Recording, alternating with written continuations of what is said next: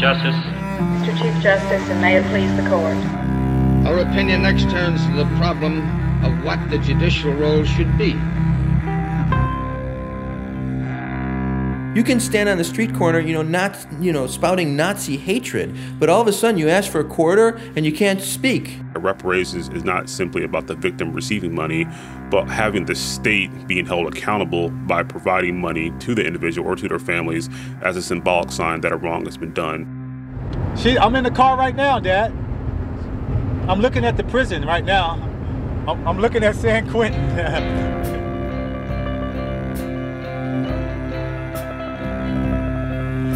This is Life of the Law. I'm Nancy Mullane. Working on this show, we look for the law everywhere. We see it in the shape and structure of our lives, our thoughts, and our loves. Over the past year, we found the law in places as different as comedy clubs. You know the problem, these miniskirts. What in the world is happening with fashion? Bedrooms. I was like, oh, is this what this is? like this, like unbearable lightness of being. and sorry. and even in our own conscience. Cannibalism by stranded sailors is harsh, but not unheard of. Dudley, who was really the leader of the group, understood that sort of the custom in the in the oceans, the maritime custom, was that in these kinds of situations, killing somebody, if necessary, uh, was acceptable. As we look back over this year's stories, one idea came up again and again: redemption. What it means to turn your life around. How the law handles forgiveness. So we'd like to revisit three of this year's redemption stories. They don't all have endings that are neat and tidy, but each in its own way offers the promise that change can happen and that the future can be different from the past. Like most people living in cities and towns around the country, you probably aren't all that surprised when someone approaches you and asks for money. They look you in the eye, they ask for a dollar or a dime. Some people see it as a nuisance, but is it against the law? Reporter Ann Heppermann has the story. Don Norton unfolds a ragged cardboard poster. It's so old it looks like it's about to dissolve. He holds it just below his chest, faces the street, and waits. The sign that we, we are going to stand on the corner with is a sign that says, Please help any way you can. We're in a subway parking lot in Springfield, Illinois. Sometimes we get donations right away, other times it can take up to three or four hours before we get anything. It all depends. Don Norton's been panhandling for about 20 years. He says you can't pinpoint who's going to give. The sweet little old lady might spit in your face, while the guy with the crew cut presses a 20 into your hand. And we have somebody coming. Somebody is donating. A woman pulls up in a minivan and hands him $5. God bless you and then drives away. The scene sounds simple, but there are actually a lot of laws that just directed how this woman gave Norton that $5. Now, legally, I cannot step into the roadway and accept a donation. This is legal here. The police will say from sidewalk to sidewalk is roadway. Don has Springfield's panhandling laws tucked in his brain like a lawyer. He has to. Curb to curb. Breaking them just invites trouble tickets, fines, jail time. Especially after the city decided to crack down on panhandlers a few years ago. In 2007, Springfield passed a law that made it illegal for anyone to ask for money downtown. Springfield City Ordinance 131.06. Panhandling is prohibited. To report panhandling in the downtown area, please call 788 8311, which is the Springfield Police Department. So just introduce yourself. Victoria Ringer, R I N G E R. Victoria Ringer is the head of Downtown Springfield, Inc., a kind of civic improvement organization. The panhandling was impacting the experience. The world has never had a good definition of the word liberty. The experience she's referring to is Abraham Lincoln, our 16th president. Springfield is the town Lincoln called home. And every year, thousands of tourists come to the town's downtown historic district. We're all Lincoln all the time. And, and, you know, you have to appreciate where your bread's buttered. And, and we know that Lincoln has done a lot of that for, for our city. What constitutes the bulwark of our liberty and independence? Tourists bring a lot of money into downtown Springfield. So the local panhandlers see the tourists as good business, just like the local shopkeepers do. Several businesses were experiencing a lot of issues that were affecting their bottom line. Ringer says by 2007, the begging problem had gotten out of control. Panhandlers were harassing the tourists, she says. They'd ask for change from people waiting in line to see Lincoln's house. They'd knock on car windows at stoplights. They'd interrupt people on restaurant patios. One panhandler, she says, even nabbed a piece of someone's lunch. Garrett Moffat, who runs the ghost tours downtown, and he's got panhandlers following his tours every night of the week, you know, yelling at him and saying, you know, give me money, that kind of thing. City boosters were afraid the tourists would get scared off and the businesses would lose money.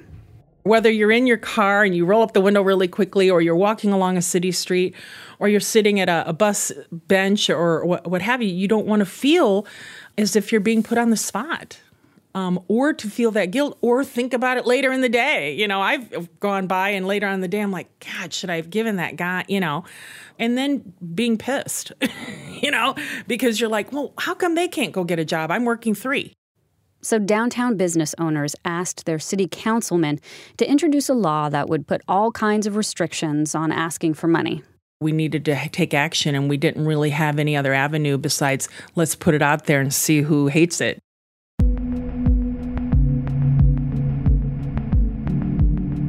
Springfield Ordinance 131.06 makes it illegal to go up and ask someone for a quarter. You can't beg after sunset or before sunrise. No panhandling in the historic district. No panhandling in groups of two or more. And if caught, panhandlers are fined up to $100 or have to serve up to 40 hours of community service for each offense. Hundreds of towns have created anti panhandling ordinances. Orlando prohibits begging in its commercial district. Atlanta banned panhandling near the convention center. In May, Yakima, Washington made it illegal for beggars to accept money at 26 intersections. Cities have been using these kinds of laws to limit begging for at least 20 years. But the history is much longer than that. We, being uh, people in government, have been trying to deal with beggars and poor people for hundreds and hundreds and hundreds of years. And the first real set of laws that addressed begging were in 1349 in England under Edward III, of all people. That's Bill Quigley. He teaches law and poverty at Loyola University in New Orleans. In 1349, feudalism collapsed. Up until then, the poor had been living under feudal lords. Poor people belonged to somebody. They might have belonged to Lord Hammurabi, Lord Schmidt, Count so and so. Suddenly, the poor were on their own. They called them vagabonds, like beggars, vagrants. People were wandering around and they didn't have work and they didn't have a place to stay, and so they started begging. King Edward III felt the need to take action, and so he enacted the Statutes of Laborers. Those laws uh, first of all, made sure that people didn't wander around. They were restricted to their own town. And uh, there was compulsory work. Everybody had to work. You just had to work. That was the law. And if you didn't know how to work, they would find some way to put you to work. Prohibition of begging was the first thing that they did, and that was the center of it. Quigley says the English Poor Laws cast a long shadow of shame, even in America. And there is a stigma in being poor, and these laws that outlaw begging and the things that seek to prohibit poor people from standing in the, on the side holding up a sign, and that uh, those are deeply rooted concerns that we have. Don Norton says he sees that shame when he's holding his own sign. I can see sadness in their face, um, but I also see uh, disappointment in their face that why isn't this man working? Um, I see um, confusion. But the fact is, is that panhandling is a big part of how Norton makes his life work. Things started out normal enough. Don Norton life history was born in Ord, Nebraska in a barn. Literally in a barn. He graduated high school and went to college for a bit. Even worked in radio for a while. But for a lot of reasons, Norton couldn't stay on track. And eventually, he ended up in a homeless shelter. There, he met his common law wife, Karen Otterson, It was love at first sight. No, I hated her guts. Okay, maybe not. I did. I, I hated her guts. I thought she was uh, a very dirty woman. She had just gotten back from a 1,200 mile bike ride. She just looked scummy to me. But then Norton got deathly sick and ended up on Karen Otterson's doorstep. She nursed him back to health, and they've been together ever since. Oh, we've been together going on 12 years. Otterson grew up in the foster care system and now receives Social Security disability. Norton works odd jobs. I shovel snow. I do maintenance work. I paint, drywall, uh, tuck point, um, do all kinds of odd jobs. If you got a job for me, I'll take the job. But since they've been together, they've always panhandled to make ends meet. For them, panhandling is almost like another job. Together, they can make about $100 a day. They use the money for everyday life things. We was also using it for hygiene products, dog food when we had our dog, um, and food. And even to pay rent. They're no longer homeless. A little while ago, they moved into an apartment that costs about $1,200 a month. Panhandling helps pay for that. The city of Springfield don't like it, well, they can kiss my ass. The ordinance against begging passed in Springfield unanimously in the late summer of 2007. And as soon as the law passed, Don and Karen say they saw an abrupt change in the way the police treated them and other panhandlers. Sometimes they would just pull over their car, walk up to the grocery cart, rip the sign off the cart, and rip it up in front of you and say, I don't want to see this again, or you're going to jail. In the past two years, Springfield police have issued about 100 panhandling citations. Norton estimates they've given him about 12 tickets, Otterson 15. Then one day, Otterson was standing in front of a J.C. Penney with her grocery cart and with her dog Sadie. I was thrown in jail and my dog was placed in a pound, and I was not able to get my dog back because of that. That's whenever I told Don that our constitutional rights were being taken from us. Their First Amendment rights, she told him. I did not believe that. I thought she was nuts and saying what you know she kept on ranting and raving about. Dawned on me that you know what, this lady's right. A lot of people would think that panhandlers are a nuisance, so I would stopping it be against the law. Well, Dave, let me give you an example here. Now, if a panhandler is here in downtown Springfield, And in September of last year, Norton and Otterson sued the city of Springfield. this lawsuit claims that that is a violation of their freedom of speech, and it also claims that police are taking this ordinance too far. They found and hired Mark Weinberg, a lawyer in Chicago who specializes in panhandling lawsuits. My friend Todd calls me king of the panhandlers. You know, like I've done seven of these lawsuits over the last 12 years. Weinberg and other homeless rights advocates say the best way to fight anti begging laws is through the First Amendment. These cases are not about the right to give money. This is all just about the right to ask for money. You can stand on the street corner, you know, not, you know, spouting Nazi hatred, but all of a sudden you ask for a quarter and you can't speak. You know, we think that's extreme. Weinberg says these kinds of ordinances are unnecessary. Most cities already restrict what's called aggressive panhandling, and that's not protected by the First Amendment. You can't panhandle within 10 feet of an ATM machine. Okay. You can't panhandle at a bus depot where people are waiting for the bus. You know, that would be a form of harassment. Um, you can't touch somebody. You can't, uh, you know, be abusive to somebody. Those are the type of restrictions that most cities have, and they're the type of restrictions that courts have upheld as permissible under the First Amendment. The law says that Norton and Otterson can't ask for a dollar in downtown Springfield, but it would be just fine if they became Girl Scouts and sold cookies across from the old state capitol. Weinberg calls it a slippery slope. If you can do this for panhandlers, like, oh, panhandlers can carry a sign, but they can't speak, why can't you do that for labor union disputes and protests. Why can't you say, okay, labor unions, they can carry signs and they can pass out leaflets, but they can't talk to passerbys?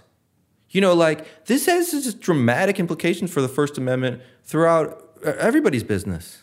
In the Springfield case, Weinberg argues that beggars can sometimes communicate important political or social messages.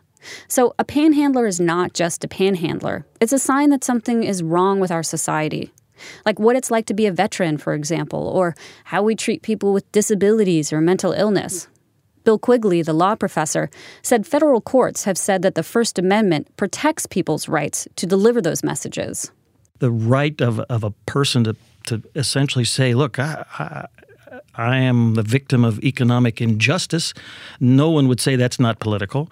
If they said I am, uh, you know, a consequence of economic dislocation or the information age and globalization, that would be a political statement. But most people are like, look, I just need some money. Other panhandlers across the country have sued cities for the right to beg, and they've won. Of course, letting people speak their minds, though, doesn't resolve the underlying problem poverty. But Don Norton says, in a way, it doesn't matter.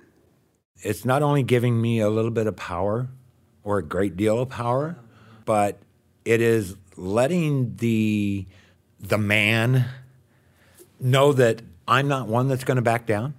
I, I love the power. I do. And without power, what do we have? It will probably take a few years to get a decision in Norton and Otterson's case. But even if they won, it's not clear how much their circumstances would actually change. Since it seems unlikely that making it legal to panhandle in Springfield or Orlando or Atlanta will help people get out of poverty or find new ways to support themselves. But this case is also about something else what free speech really means, and who in our society has the right to it. For Life of the Law, I'm Ann Heppermann.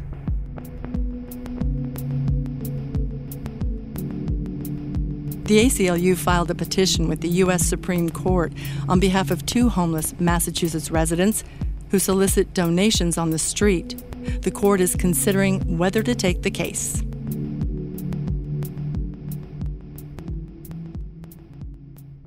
You're listening to Life of the Law. I'm Nancy Mullane, and we're listening back to a few of our favorite stories from the past year, the ones that left us hopeful. And it's hard sometimes to feel hopeful when the law gets it wrong and it falls far short of justice.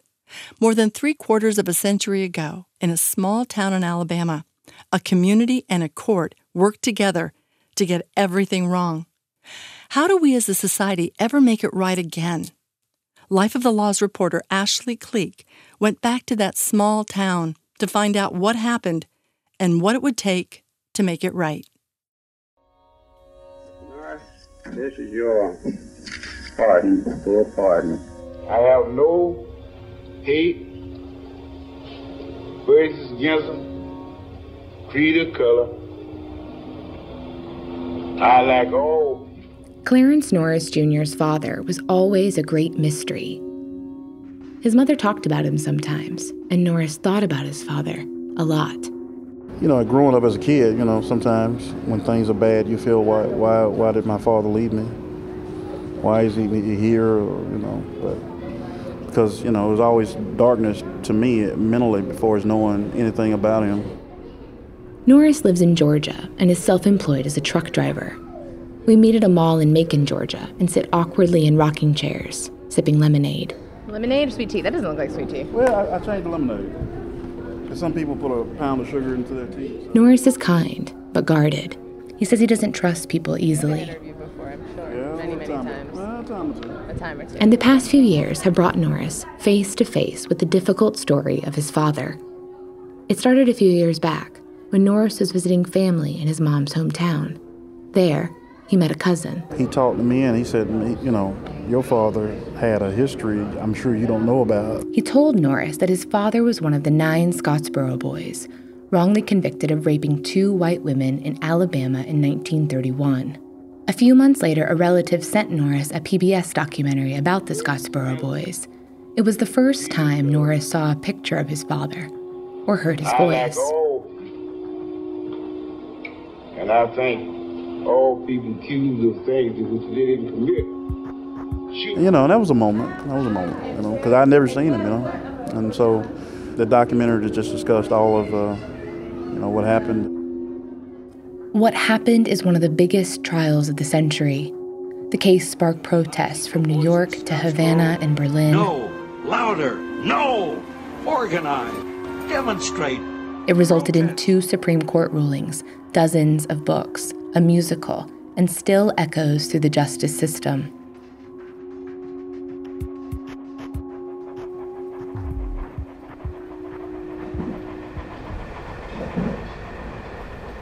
It was 1931. The U.S. was in the midst of the Great Depression, and black and white, young and old, were traveling the country looking for work. On one such train, traveling through North Alabama, a group of black and white men got into a fight.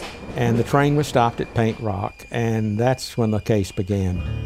Dan Carter is a retired professor of history from the University of South Carolina.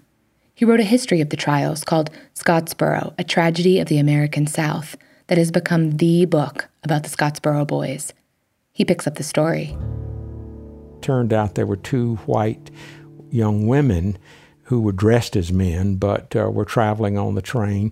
And uh, the older one was terrified they were going to be uh, arrested for crossing the state lines for, for um, illicit purposes. The older woman's name was Victoria Price, and she had worked off and on as a prostitute. Price and her friend, Ruby Bates, worried they would be arrested and charged with vagrancy for riding the train with men. So she knew that she'd be protected if she accused the young men of, of raping her. And she and her friend, her name was Victoria Price, and Ruby Bates accused uh, these nine black teenagers of, uh, of raping them. All nine men were immediately arrested. Clarence Norris was the oldest at 19. The youngest, Roy Wright, was only 13.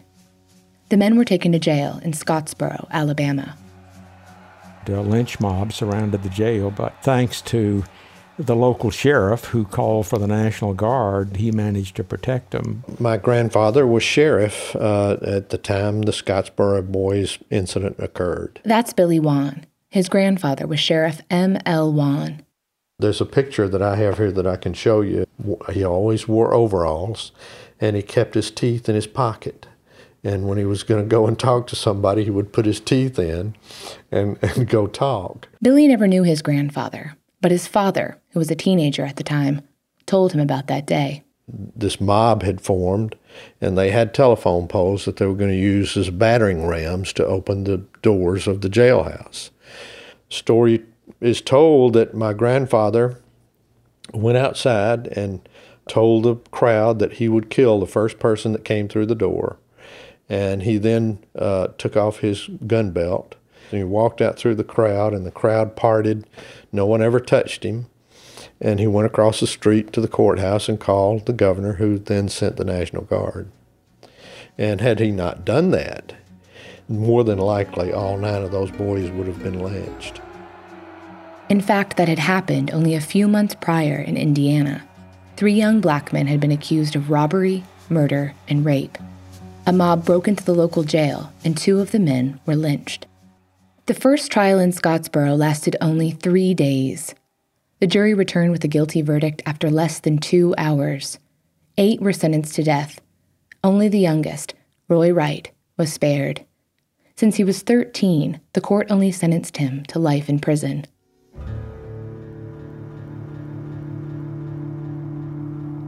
After the first trial, the Scottsboro Boys case was taken over by lawyers from the International Labor Defense, the legal wing of the Communist Party. They appealed the sentences, and for years the trials bounced back and forth between Alabama and the U.S. Supreme Court. Dan Carter. The United States Supreme Court, in a major decision called Powell versus Alabama, uh, reversed the trial verdict and uh, on the grounds that they had not had adequate counsel, and that was something new. But the trials kept going, and in 1935, the second Supreme Court decision, Norris versus Alabama, ruled that the defendants had not been judged by a jury of their peers because there were no black men on the jury. So it was uh, sent back to court, tried again. Once again, the outcomes were the same. In trial after trial, the state of Alabama always found the Scottsboro boys guilty. The trials ended in 1937 when a bizarre political compromise was reached. Alabama released four of the Scottsboro boys. Five were sent to jail, including Norris's father, Clarence Norris Sr. Norris spent 15 years in prison.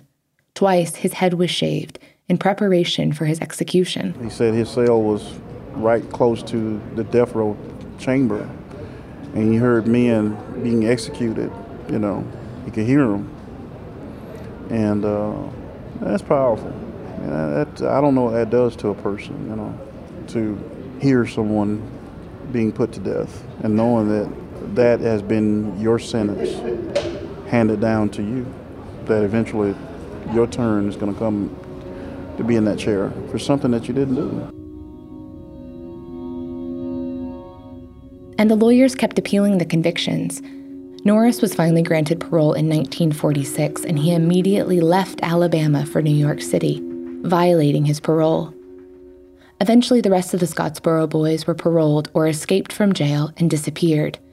Like Norris, some changed their names and went into hiding in an attempt to escape the infamy of the case. Even though they uh, they were out of prison, their lives were still and, and their their future was still in jeopardy because of the fact that they had broken their parole. In New York, Norris got married and had two daughters. But sometime in the early 70s, he traveled back down to Georgia, where he met Clarence Norris Jr.'s mother. Well, she explained to me that uh, she was at her home at that time sitting on a porch, and this man walks down the street, and uh, she caught his eye, and he came over, and they started to talk, and it went from there, and uh, they got married.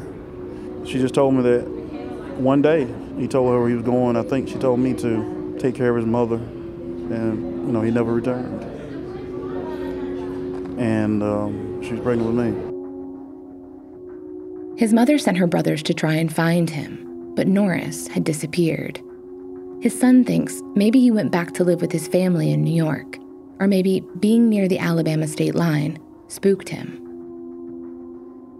For 30 years, Norris had lived as a fugitive, then finally, in 1976, Alabama Governor George Wallace granted Norris a pardon. This is your pardon, full pardon.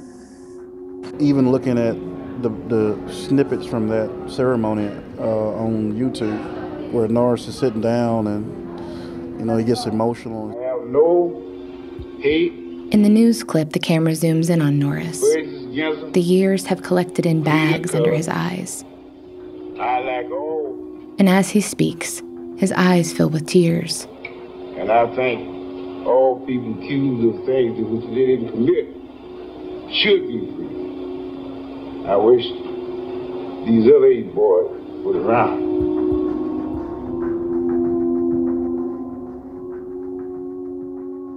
Norris is the only Scottsboro boy to receive a pardon from the state of Alabama in his lifetime. While down south, Norris visited Dan Carter's history class at Emory University in Atlanta. One of the students asked him um, what what was the worst thing about being in prison for so long for uh, a crime you didn't commit. And I thought he was going to talk about the nightmarish conditions being being in a cell down the just down the hall from where all the executions took place, and he was under sentence of death twice. But he said the worst thing about being prison for that long is you learn to trust no one.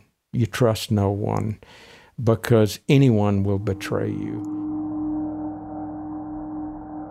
Clarence Norris Sr. died in 1989, and today, everyone who was a part of the trial is gone. But still, the story of the Scottsboro boys bleeds into people's lives sons, daughters, grandsons, and neighbors. This is a picture of Scottsboro 1931 when the trial happened. Sheila Washington is the founder of the Scottsboro Boys Museum and Cultural Center. She points to a black and white photo of a mob of people and pickups packed in front of the Scottsboro courthouse. It was 1,500 people that lived here. The day of the trial, 10,000 people showed up on the courthouse square. Here's the National Guard marching, they're taking up guns uh, people from uh, from uh, as far away as Georgia, Tennessee, Alabama came to this case to hear this trial. Washington has been collecting pictures and memorabilia about the case for years. And these are the actual keys that went to the jail cell where they were locked up. As a young black woman growing up in Scottsboro, Washington likes to tell the story about when she was a teenager and found an autobiography of one of the Scottsboro boys under her parents' bed. Stepfather didn't want me reading it. Her father snatched the book away, saying, That story is too hurtful. Too much hurtful, harmful things in it. Eventually, Washington read the autobiography, and the convictions of the nine innocent teenagers haunted her. The book became a part of my life. But all nine were dead, their families lost to history. So Washington decided that she would take up the fight to clear their names. Give these young men some respect and dignity. Washington called lawyers and state senators. It took years. But finally, in November of 2013, Washington got what she was pushing for. The governor of Alabama exonerated all nine men and signed the Scottsboro Boys Act. If you can find that somebody your family members or someone has died and they were innocent, can be forgiven and given a posthumous pardon. Washington is already working on the case of another man she thinks can receive a posthumous pardon under the Scottsboro Boys Act. And according to Dan Carter, in the Jim Crow South of the 1920s and 30s, there were likely thousands of cases where black men and women were accused and convicted of crimes they did not commit. Essentially, if you were black and you were accused of certain crimes, and rape was the fundamental one, and you were accused by a white person, you were convicted. I mean, there just wasn't any way around it. But proving these cases will be hard. Alabama has the third highest incarceration rate in the nation, and there is a two year backlog for pardons already. So the new law makes getting a posthumous pardon difficult. The conviction has to be at least 80 years old and requires massive evidence, affidavits, and proof of innocence. Many cases are just too old and forgotten. A posthumous pardon causes people to think about the next case. That's John Miller, a lawyer and professor at the University of Alabama who helped write the Scottsboro Boys Act. I you know was aware of the case having grown up in Alabama, you it's part of sort of your mental landscape. You know it's there. Miller wasn't pleased by all the loopholes, but he says, the act isn't simply a symbolic feel good moment for Alabama. Are we going to do better by the next group of people who get brought up on charges when the evidence looks a little thin? And when they come from a background that isn't like that of the people who are sitting in the jury box or the prosecutor uh, sitting across the courtroom from them. Clarence Norris Jr. was the only family member of the Scottsboro Boys to attend the pardoning. And Norris feels responsible for his father's memory and a lack of resolution. While learning about the case, Norris discovered that in 1982 his father had petitioned the state of Alabama for reparations $10,000 in compensation for wrongful incarceration. When I found out that he had tried, that he had tried my father and failed,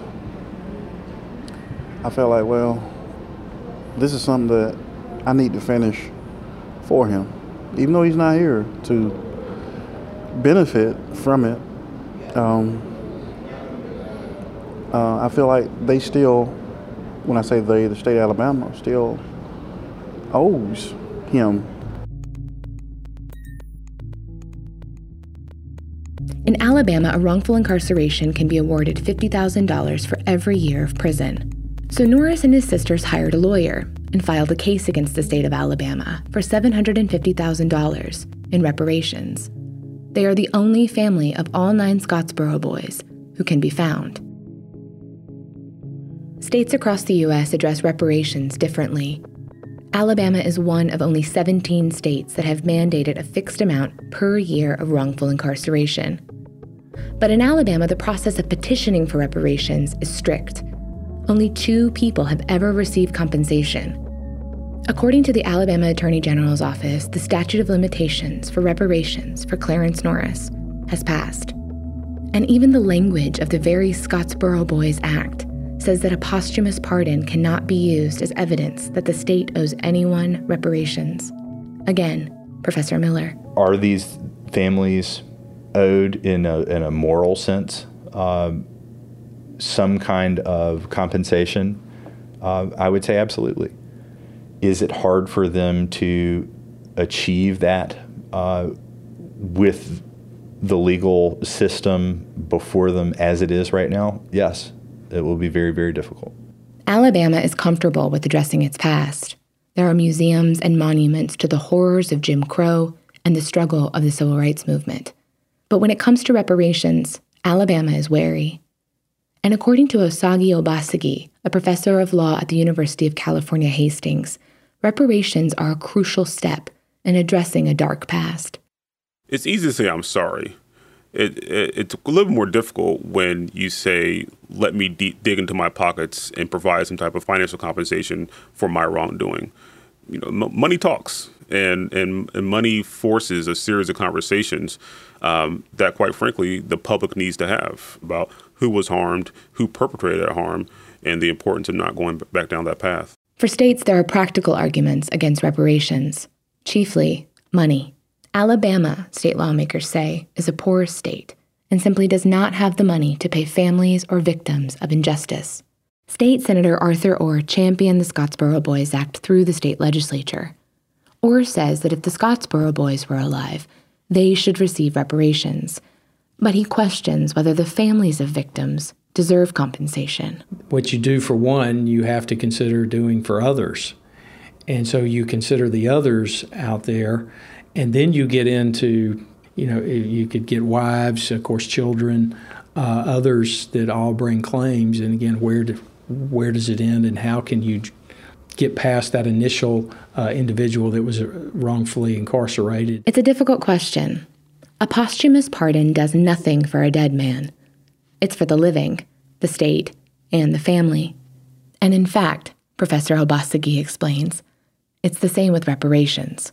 Reparations is not simply about the victim receiving money, but having the state being held accountable by providing money to the individual or to their families as a symbolic sign that a wrong has been done. And that's, again, the symbolic um, importance of that cannot be overstated because, you know, it does create a precedent to ensure that similar mistakes are not made again. It's been 83 years since the Scottsboro boys were first convicted of rape and sentenced to death, and the effects of their cases have fanned out like waves.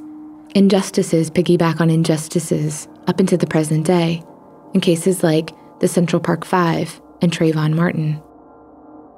There is still at least a similar treatment of young black men uh, in that they are automatically suspect that, that the very presence of their bodies somehow um, brings about a kind of um, suspicion. And I think that the echoes of that are still apparent um, in present day as well. So, you know, there is an extent to which dealing with these issues historically is also uh, an attempt to continue conversation about how to deal with them in the present day. This is a conversation that Clarence Norris Jr. very much wants to have. For his whole life, Norris has carried his father's name, not knowing what it meant or who his father was. Now, as he learns more, the past creeps into the present, and some of the weight his father carried becomes his own. For Life of the Law, I'm Ashley Cleek. Ashley contacted Clarence Norris Jr.'s attorney. He said the state is still silent on reparations.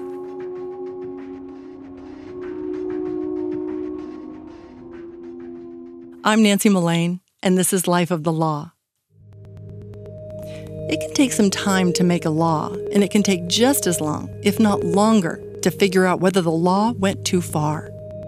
For years, voters have gone to the polls and enthusiastically passed tough sentencing laws. They were hoping if they locked people up for longer and longer prison sentences, they'd be safe. Now, voters are passing laws that set people free. We're going to close with the story of one man who, thanks to voter reflection and a law passed to let people out of prison, is beginning his life all over again. Hello, Nancy. This is Curtis. Just calling to let you know that the um, I just got out about um, I guess 10 minutes ago, and I'm at the San Rafael um, Transit. I was uh, hoping I can get in touch with you, trying to get a lift to the airport. Uh, so uh, take care, and uh, I'll talk to you later. Bye. So go ahead and give me your name. I'd met Curtis Penn months earlier inside San Quentin, and we'd stayed in touch. He had no idea when or if he was getting out under the new law. In 1996, he was sentenced to 29 years to life for commercial burglary. 17 years later, on April 4th, 2013, he was free. Hello. Hi. Whoa. Hi. Nice to share the moment with you, I Mr. it's- Penn. yeah. You Uh, are you out, sir. already, yeah. of course. That's really great. I have to get the first sounds of a man who's free.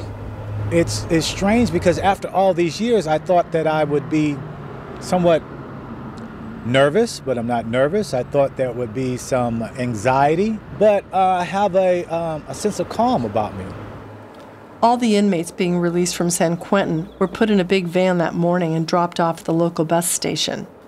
When I drive up, Curtis is standing on the curb. He's dressed in light gray sweats. He's got a big smile on his face, but he also looks stunned to be out in the real world. This morning at five o'clock in the morning, I was in my cell, um, and and the officer walked by and just said, "Penn." I go, "Yep." She goes, uh, "You're paroling." Click, click, and kept walking. And my cellie was like, "Did she? Did I just hear what she just said?" I said, "I think so." All Curtis has with him is a crate, one of those plastic crates like mail carriers use. It holds everything he owns in the world. So you got one box. That's it. I have um, my book bag, my Bible in there. Um, I also have a lot of socks, hair grease, hairbrush, toothpaste. Well, toothbrush. I need to buy some toothpaste. I left my tube there because I know about airports. And, and then I got some um, some schoolwork, some Hebrew. I I brought back with me because I was studying Hebrew. That's that's it. That's your whole life. I don't own anything else. You know, it's kind of sad. Simple. Yeah. Nice. I mean, you don't have a lot to carry. No, I do not. I do not have a lot, lot to carry. you're you're right. Uh, I mean, you don't have to move a lot of stuff. You're free. I'm free. I could go anywhere in the world right now. yep. Anywhere. But all Curtis has for an ID is a flimsy handwritten card with his name on it This card uh, It's his is your certificate of of discharge, discharge which is to card be kept in your possession. from the California prison system. As an ex-felon, you are prohibited from certain activities. The back of the card. He's got that and a little cash. And after all these years, they give you two hundred dollars, one two fifties. First time I twenty touched another twenty money and uh, another twenty. Fifteen years. That's all I have. If it was to fall out of my pocket, I had a hole in my pocket, and it was to drop off, it would change the whole dynamics of the situation. Without this money in my pocket, I may not feel much different than than that individual. I was homeless.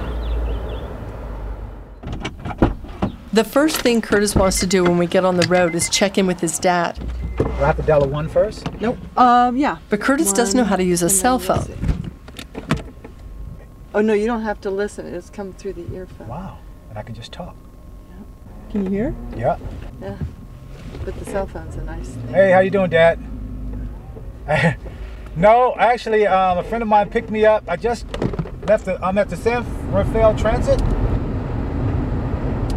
She, I'm in the car right now, Dad. Uh, well, she's taking me um, to get a duffel bag, and then she's going to take me out to breakfast. I'm looking at the prison right now. I'm, I'm looking at San Quentin. We drive from Marin County, where San Quentin is, over the Golden Gate Bridge into San Francisco. There's so much to talk about, so much to see. What do you see standing here looking out? Um, obviously the vehicles. I see the the, the clouds, the trees, and and I just see fresh air. I see um, not stifled rust and bars and barbed wire. I see uh, diversity. I see people of different ages and different ethnicities and sizes and gender. Um, you know, in prison you see primarily males and primarily black males, and um, I welcome the diversity. I welcome the the change. I see opportunity. I see lots of opportunity. Every building I see and and establishment, you know what I mean? I say to myself, that's opportunity for a job. Somebody you can, you can work there. When I see um, trucks come by that's a place. Who knows? I, I may be working there at some time. You know what I mean? Unloading trucks or driving trucks or cabs. You know, I just see a world of opportunity. Do you want to walk? Sure. We pull up to a beach near the Marina District. It just seems like the right thing to do. Take a walk on the Yeah, beach that- for a that- minute. I love that. Are you Would kidding me? you? Oh, good. Let's do that. The simple stuff, you I know? know. We can just take a walk. Wow, this is a blessing right here. It's a pleasure. Mind getting your shoes a little? No, not at all. It's worth it. Look at that. Isn't that just beautiful? And uh, I like the fact that I got out. The first place I come to is it's the beach. I used to go swimming in the beach all the time, man. And the seaweed, all the simple stuff.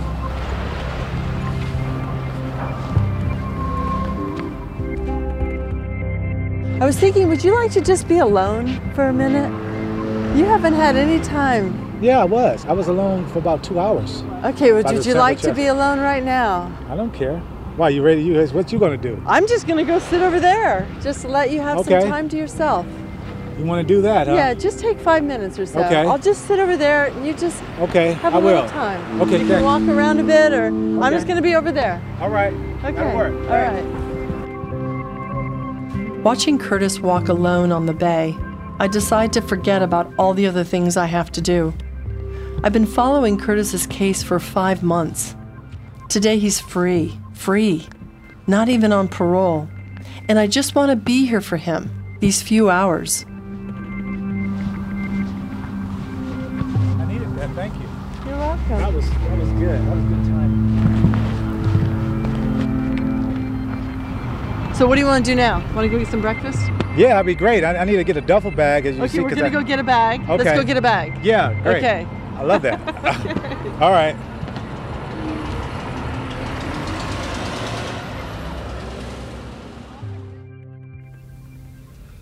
I hope I'm not um, preventing you from being. Not at all. I didn't mean to take up your whole morning, but man, this is very, this is a blessing. I was thinking we could go get you some, you know, like a, a pair of pants and a jacket or something if you want to. you Well- want to go to breakfast? Yeah, well, we can go because I'm only working with so much money. I don't want to really spend too much. Well, I could actually front you, not front you. I could pay for a pair of pants and a shirt. Oh, So really? You could get on the bus, look and Get get on off that bus, look at yeah. What do you want to do? Yeah, it's up to you. Are you hungry? I'm gonna let you decide. Because really, are you hungry? I'm not hungry. I'm not that hungry. We can just stop and get a cup of coffee and then go over there. How's that? Okay, I'll get a. Uh, you can get yourself a coffee, and I'll. It's, we just You're going just to breakfast, gonna right? see. Yeah, no, this is just a coffee shop. It's not a breakfast. Okay. Breakfast. Like I don't think you should probably eat a big meal right now No. There's No. a lot happening Right. with you, and you wanna. They sell like a Danish or something. Yeah, exactly. That's what I need. A Danish Just a with some ki- water. nice toast. You know, a good piece of good toast. I mean, really good toast. You don't like toast? I want a Danish water. Okay, you can have a Danish and water. Yeah. We'll get you a Danish and water. We go to a cafe in San Francisco called The Mill. Curtis is very self conscious. He keeps worrying that people are looking at him. After all, guards have been looking at him for 17 years. But no one here is looking at Curtis. They're all staring at their cell phones and computers. We still have a half hour to go before he has to be at the airport. We go to an upscale thrift shop. All Curtis has to wear right now are gray sweats. We have to hurry now. Okay. So we have literally a half an hour to get you clothes, and this is off. on wow. This is on you? This is on me. Okay, you're going to let me pay you back some Nope, of this is on me. It's just one of those things that gives me so much pleasure. There, now I we go. Go ahead. Just go and cross the street. Go inside and I'll find the there. men's department. Start looking. Okay, I'll be right there. I just have to put this in. When Curtis comes out of the dressing room, he's a changed man. He shed the baggy sweats for charcoal gray wool pants, and he's picked out a green sweater and a businesslike leather jacket. He looks sharp.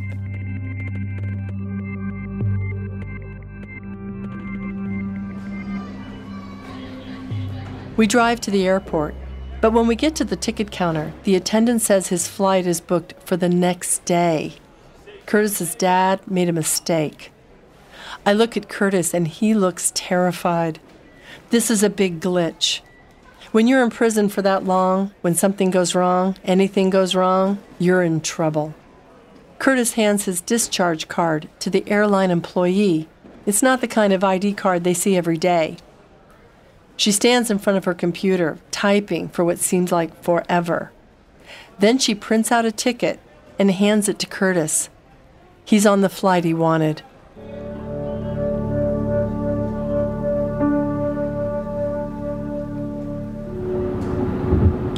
Um, I don't know what else to say, Nancy, other than feel blessed.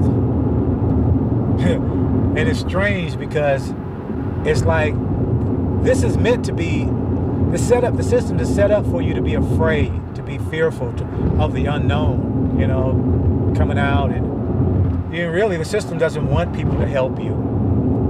They want you to get your two hundred dollars, go back to the community in which you you're accustomed to, and uh, go back to the same behavior.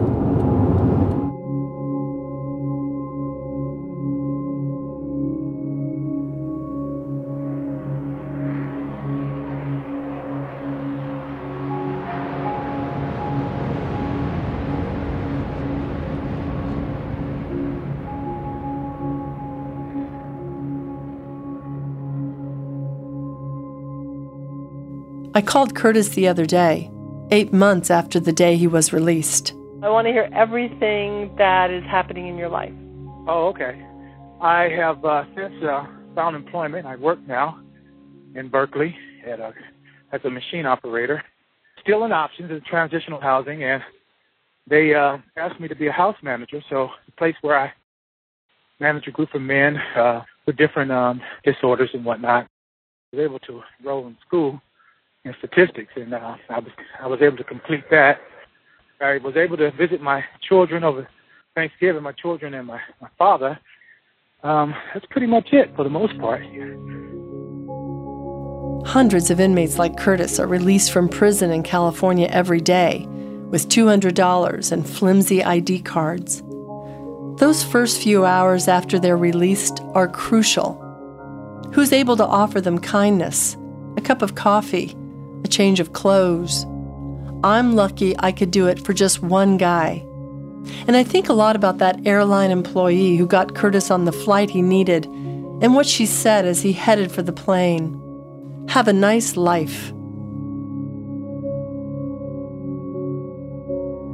For Life of the Law, I'm Nancy Mullane.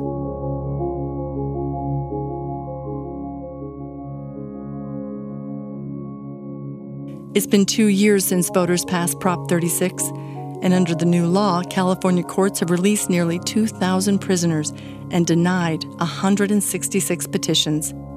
800 are still waiting to have their cases heard. Curtis is doing well. He's working as a landscaper and has nearly completed his bachelor's degree in social psychology at San Francisco State University. It's been a great year at Life of the Law. We want to thank our advisory board members and our advisory panel scholars for their production support. Special thanks to Anna Maria Marshall and Osagie Obasogie. Julia Barton, Ann Heppermann, and Elisa Roth edited these stories. Casey Miner edited this Life of the Law special.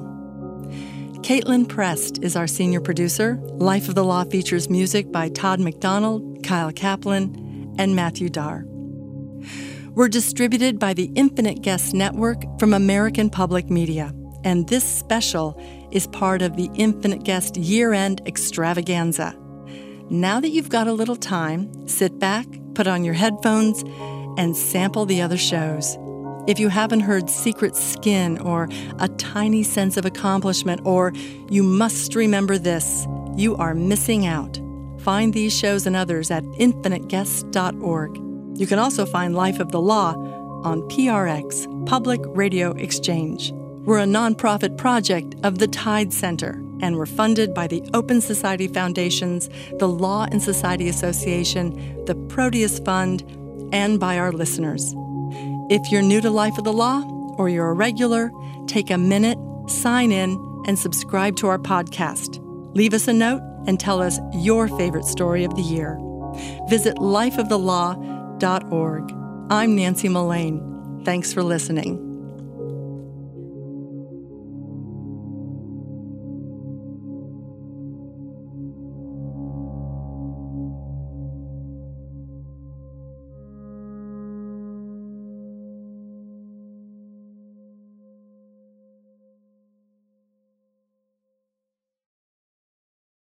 Hi, I'm Amy Choi. And I'm Rebecca Lehrer, and we are the Mashup Americans. The Mashup Americans. uh, think of us as your guide to the hyphen America world we live in. Are you first generation Korean American, married to a Colombian Mexican American, and making beige babies? Us too. Or do you speak three languages and eat Salvadoran pupusas at Shabbat? Is Spanglish your best language? That's me. uh, Spanglish is definitely your best language. Yeah, it was kind of a problem in graduate school. eh, don't worry about it. We're, we're done with that. So we've got a new show here on the Awesome Infinite Guest Network. You can go search for Mashup Americans in your favorite podcast app and check it out. We've got a great story about the mashup life of Donald Trump. Oh, and I just went to Margaret Cho's house to Netflix.